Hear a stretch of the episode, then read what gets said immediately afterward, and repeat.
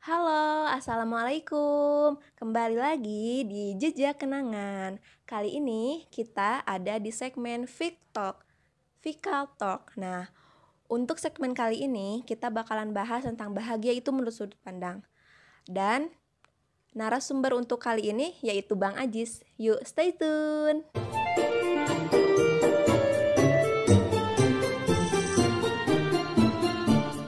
Halo guys, tanpa menunggu lama lagi, kita bakalan ngobrol tentang bahagia itu sudut pandang. Kali ini dengan narasumber yang sama seperti TikTok sebelumnya, pasti kalian udah nggak asing lah sama suaranya. Uh, sebelumnya saya ucapkan terima kasih ya sudah mau mampir lagi nih ke segmen TikTok. Mungkin sebelum kita memulai pembahasan, Bang Ajis bakalan baca ini survei. Jadi kemarin itu kita itu udah bikin kolom pertanyaan ya. Menurut kalian apa itu bahagia? Nah, Bang Ajis bakal baca ini survei dari teman-teman kita. Bahagia menurut mereka itu seperti apa? Ya, Bang Ajis. Ya, silahkan. Oke, uh, aku bacain ya. ya. Ini yang pertama. Ini ada beberapa komentar yang masuk nih melalui Instagram aku ya. Tapi bakal dibacain uh, beberapa aja ya sebagai perwakilan aja. Yang pertama nih ada dari et anaditaf s n d. Katanya orang bahagia itu ketika melihat orang lain bahagia. Terlebih jika orang itu adalah orang tersayang. Uh, luar biasa. Kemudian dari uh, Risna Cairani, Cairani. Katanya bahagia itu saat kita tertawa lepas tanpa beban. Kemudian dari Ed Kiki Sylvia Fitriani, katanya bahagia itu ketika kita bebas. Kemudian dari selanjutnya nih ada beberapa dari Ed Aprahayu underscore underscore. Bahagia itu katanya di saat kalau ada orang baik yang welcome sama kita.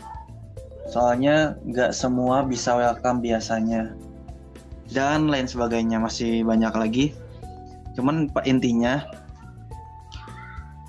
sebagaimana yang kita uh, mau bahas sekarang gitu ya, tentang berkaitan dengan judul, bahwa kebahagiaan itu sebenarnya soal sudut pandang.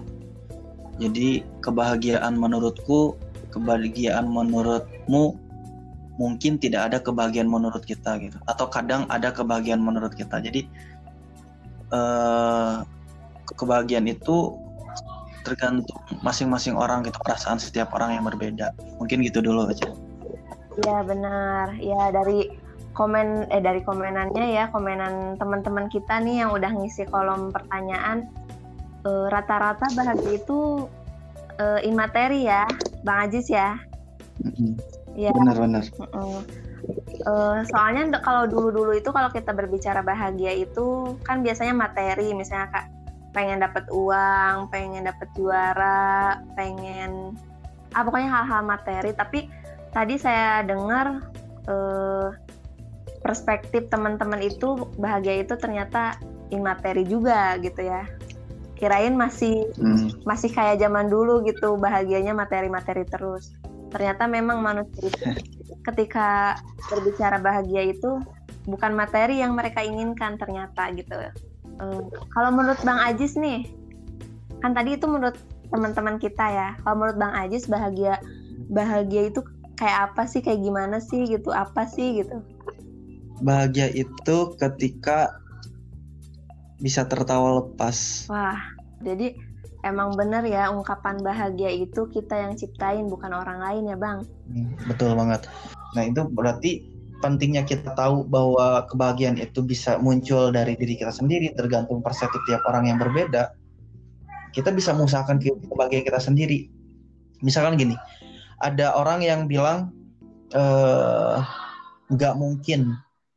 Misalkan Kak Fatimah nih, Kak Fatimah mau ini misalkan, mau bilang cita-citanya mau pergi ke Korea misalkan ya. Oh, iya iya. Cita-citanya misalkan mau pergi ke Korea. Terus ada orang yang bilang gini, lah gak mungkin. Mereka tuh mengatakan tidak mungkin. Yang harus kita catat gitu, yang harus kita jadikan uh, patokan bahwa ketika orang lain mengatakan tidak mungkin terhadap apa yang kita mau, terhadap apa yang kita inginkan sebagai acuan kebahagiaan kita. Kan Kak Fatima nih ceritanya mau ke Korea itu ingin bahagia gitu ya, ingin. Kalau ke Korea bisa bahagia, bisa senang gitu. Ketika orang lain mengatakan tidak mungkin terhadap apa yang kamu lakukan, apa yang kamu impikan, catat satu hal, bahwa itu berarti tidak mungkin bagi mereka, bukan tidak mungkin bagi kamu. Wah, keren. Kenapa? Yep. Karena batasan mereka tidak sama dengan batasanmu. Parameter kebahagiaan menurut mereka tidak sama dengan parameter kebahagiaan menurutmu. Jika mereka mengatakan tidak mungkin, maka konsepsi mereka terhadap kebahagiaan yang terbatas, konsepsi mereka kepada pencapaian yang terbatas. Jadi bagi mereka mah kebahagiaan itu atau capaian itu hanya sebatas punya motor misalkan, atau bisa uh, jalan-jalan ke kebun binatang di Indonesia misalkan gitu ya. Bagi mereka kebahagiaan itu hanya sebatas itu. Jadi mereka men- menciptakan sekat sendiri gitu terhadap kebahagiaan mereka, yang artinya mereka menciptakan konsepsi jika mereka itu tidak bisa melampaui hal itu gitu. Hmm. Dan ketika mereka mengatakan tidak mungkin kepada orang yang mengatakan saya ingin pergi ke Korea, maka dia sendiri sebenarnya yang tidak bisa, karena dia sudah menciptakan batasan. Artinya kita nggak perlu menghiraukan itu gitu, karena batasan dia dan kita itu berbeda. Batasan uh, yang mengatakan itu sama Kak Fatima misalkan itu berbeda. Makanya uh, mimpi atau menginginkan sesuatu atau capaian sesuatu yang bisa memicu kebahagiaan kita itu nggak masalah gitu setinggi apapun, karena di dalam otak kita itu, saya pernah jelasin sebelumnya ya tentang uh, dopamin. Jadi di otak kita itu ada yang namanya dopamin. Dopamin itu apa? Dopamin itu singkatnya hormon kebahagiaan. Jadi hormon yang bertanggung jawab atas sensasi senang pada otak. Jadi ketika otak uh, si dopamin yang pada otak itu terpacu gitu, terpancing oleh sesuatu, maka kita akan merasakan bahagia. Misalkan gini, kita uh, melihat pantai misalkan. Ketika melihat pantai, dopamin kita terpancing. Nah, maka ketika kita melihat pantai, kita merasa bahagia, kita merasa senang, kita merasa tenang. Atau kita makan seblak misalkan, dopamin kita aktif. Dan hal lain yang, bahkan hal yang sederhana gitu, bisa menciptakan, yang bisa memicu dopamin itu aktif, sehingga kita merasa tenang dan bahagia. Gitu sih. Iya bener banget sih Bang, apa yang abang abang omongin itu bener banget. Tapi gini Bang, yang namanya manusia ya pasti selalu khawatir, selalu khawatir dalam segala hal. Dia udah hmm. tahu nih kalau bahagia itu dia yang dia sendiri yang bisa nyiptain, tapi tetap aja dia tuh selalu terganggu gitu dengan orang lain nih. Kalau menurut abang nih, cara sederhana agar kita tuh nggak terganggu sama urusan orang lain tuh kayak gimana sih tipsnya gitu? Hmm. Contoh gini, uh, ada ada ada sebuah cerita nih. Wah, cerita sok. Ada seekor kucing. Kucing ini itu terikat lehernya pada sebuah gerobak. Kucing ini nggak bisa kemana-mana, hanya diam di sana saja gitu. Akhirnya si kucing ini diam dan meratapi nasibnya. Tiba-tiba satu waktu si gerobak ini tuh berjalan sendiri gitu, melaju sendiri karena mungkin uh, apa? namanya tuh ada turunan gitu jalannya, hingga si gerobak ini maju sendiri, yang mengakibatkan si kucing yang terikat pada gerobak ini terikat ini eh, tergusur gitu, tertarik oleh gerobak ini. Apa yang harus kucing itu lakukan? Pertanyaannya apa ya? harusnya sih, bukan harusnya melepaskan itu sih ikatannya itu. hmm. Karena kalau caranya gimana? Kasihan, aduh, nanti dia kegusur, kasihan. Nah, jika si kucing ini berpikir bahwa ketika gerobak ini berjalan, dia harus terlepas dari ikatan ini, maka si kucing ini tuh berlari berlawanan dengan gerobak. Apa yang akan terjadi? Si kucing ini akan tercekik dan mati. Benar nggak? Iya, benar. Kalau si kucing ini melawan pergerakan gerobak dengan um, berlari berlawanan arah, maka si kucing ini akan tercekik dan mati. Lalu bagaimana gitu supaya si kucing ini bisa baik-baik saja? Caranya dengan mengikuti arah laju gerobak itu. Jadi oh, berjalan iya. beriringan dengan gerobak. Ya, berjalan beriringan, gak sendirian, gak jomblo ya. Lalu apa katanya eh, baiknya hal itu gitu? Kucing itu kan tetap saja menderita, tetap saja ter tercekik oleh tali gitu, tidak bisa terlepas. Apa baiknya gitu jika beriringan dengan gerobak? Jika kita mampu berpikir positif, kita mampu berpikir terbuka gitu ya, berpikir baik, maka hal itu itu adalah ada celah untuk disyukuri.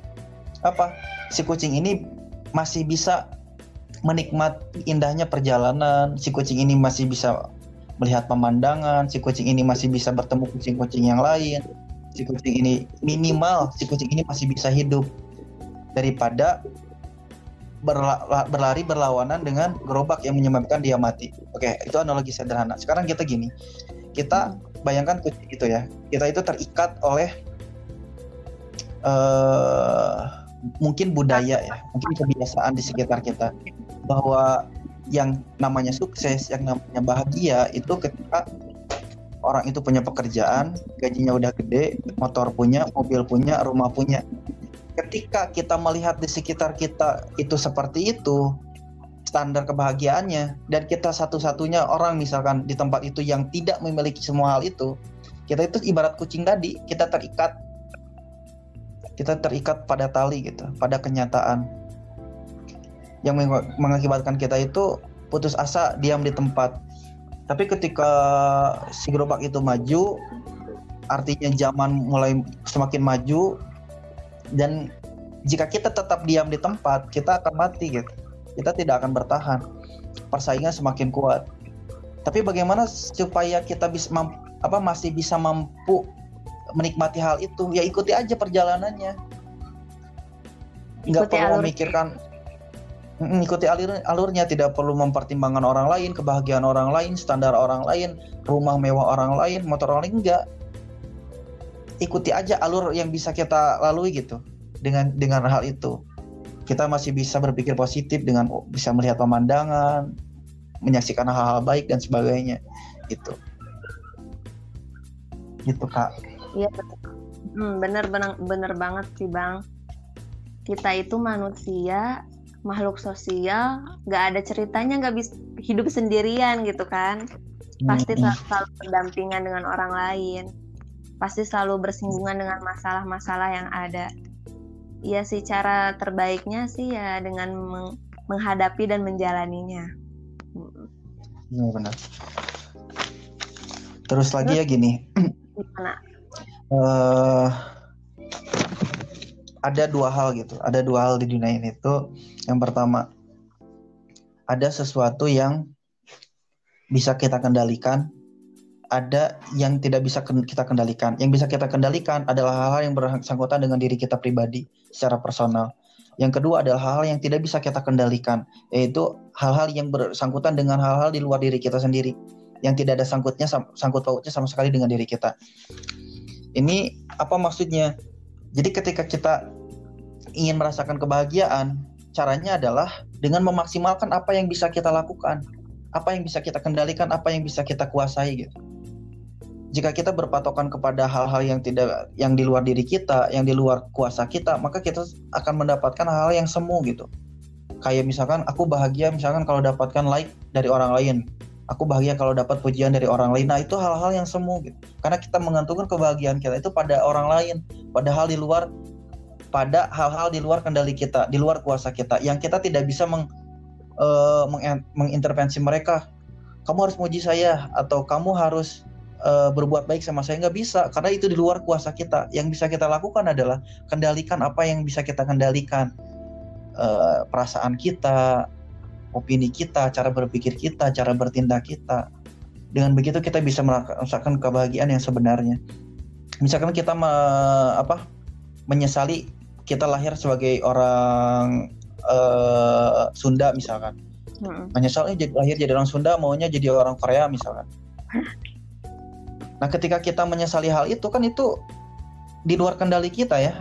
Iya. Kita tidak bisa menawar ingin lahir di mana atau di atau seperti apa, nggak bisa.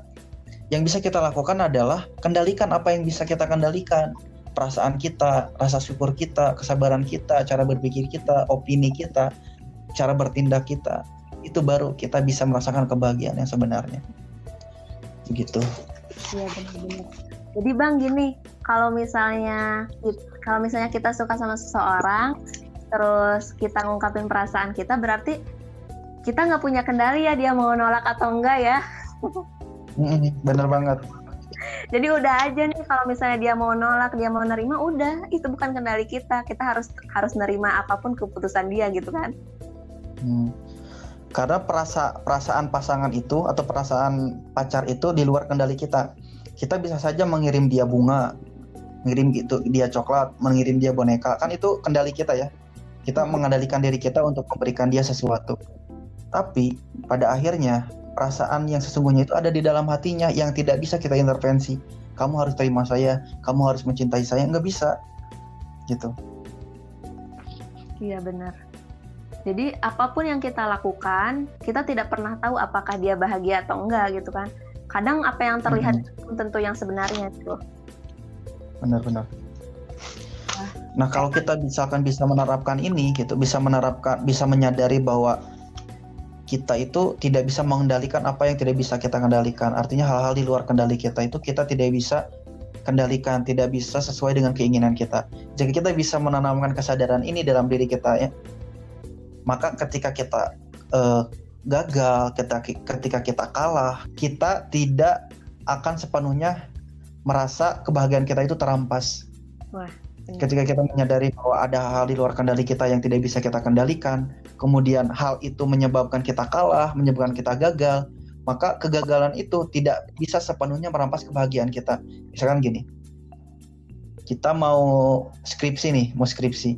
Kita udah sepenuh, udah full gitu ya, udah maksimal ngerjain skripsi. Ketika sidang, misalkan skripsi kita ditolak. Nah, ketika penolakan itu terjadi, kan harusnya ada rasa kecewa ya. Tapi kecewa itu tidak sepenuhnya merenggut kebahagiaan kita. Karena kenapa? Kita tahu bahwa kita tidak bisa mengendalikan orang-orang yang menguji kita. Yang bisa kita kendalikan adalah perasaan kita. Ketika kita dimarahi, dimarahi ketika sidang, kemudian kita bisa berlapang dada, bisa menerima hal itu, maka kita sudah mampu menciptakan kebahagiaan kita sendiri, ketenangan kita sendiri. Dengan berpikir positif, berpikir jernih, berpikir uh, apa terbuka, bisa menerima segala sesuatu dengan lapang dada. Itu sih yang harus kita miliki sebenarnya. Wah, benar. Asik banget ya kalau udah bahas bahagia itu menurut sudut pandang. uh, sebelum diakhiri nih, Bang. Nih, ada poin apa? Penting yang aku dapetin dari pembahasan kita dari tadi, dari awal sampai sekarang. Ternyata kayak gini. Kayak gini guys nih, poin pentingnya. Dengan kita tidak mengurusi kendali orang lain, kita sudah meng-increase rasa kecewa kita dan meningkatkan rasa bahagia kita. Kayak gitu ya Bang? Iya benar-benar. Oke Bang, sebelum diakhiri nih, closing statement dong buat teman-teman yang dengerin nih. Hmm. Oke, okay. Mau ngutip aja kata-katanya Seneca. Okay. Di uh, Letter from a Stoic, dia pernah bilang gini, manusia itu tidak memiliki kuasa untuk memiliki apapun yang dia mau, tapi dia memiliki kuasa untuk tidak mengingini apapun yang dia belum miliki, dan dengan gembira memaksimalkan apa yang telah dia terima. Begitu. Jadi buat teman-teman, maksimalin aja apa yang udah kita terima, kalian terima, kalian dapatkan saat ini, maksimal, maksimalin dan nikmatin itu sehingga timbul kebahagiaan-kebahagiaan. Jangan lupa bahagia. Terima kasih. Ya, jadi teman-teman jangan lihat rumput tetangga ya, tapi lihat rumput sendiri aja sudah. Karena citaku itu ini, ini terakhir nih. Cita-citaku itu bukan untuk mendapatkan kebahagiaan. Cita-citaku itu, ya. Tapi untuk nanti kebahagiaan. Wow, mantap! Applause, pro pro pro pro pro pro.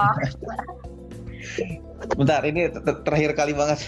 Kenapa ya, begitu? Nah. Karena ketika kita memikirkan ingin bahagia, ingin mendapatkan kebahagiaan, maka pada detik itu juga ketika kita memikirkan kita ingin bahagia, pada detik itu juga kita sedang tidak bahagia. Makanya Wah. nikmatin aja kebahagiaan itu. Gitu. Terima kasih. Oke, makasih banget ya Bang Ajis udah mau diajak ngobrol-ngobrol di segmen TikTok yang ketiga ini. Mudah-mudahan Oke, apa yang kita diskusiin dari tadi ya selama dua puluh enam menit lebih kurang bisa bermanfaat untuk diri kita sendiri dan untuk orang lain juga yang mendengarkan.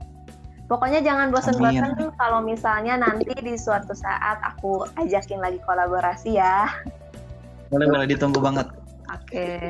Tetap stay tune di podcast aku karena bakalan banyak banget segmen-segmen lainnya selain TikTok, ngobras, nanti juga ada podcast dan lain-lain. Pokoknya tetap stay tune.